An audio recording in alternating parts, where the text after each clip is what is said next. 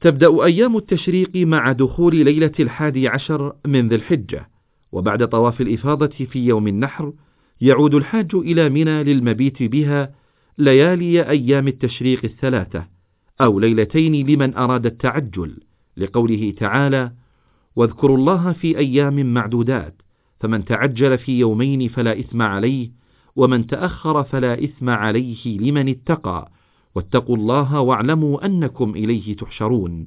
والواجب على الحاج في هذه الأيام رمي الجمرات الثلاث في الأيام التي سيقضيها في منى، ويكبر مع كل حصاة، ويكثر من الذكر والدعاء، ويلتزم بالهدوء والسكينة، ويتجنب المزاحمة والمشاجرة والمشاحنة. ومن السنة أن يقف الحاج بعد رمي الجمرة الصغرى والوسطى مستقبلا القبلة رافعا يديه بالدعاء بما شاء، ولا يقف ولا يدعو بعد جمرة العقبة.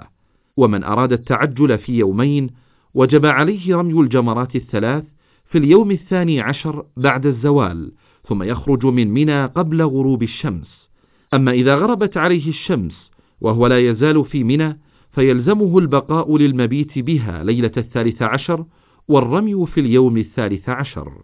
لإعادة سماع الرسالة اختر زر النجمة، للعودة إلى القائمة السابقة اختر زر المربع.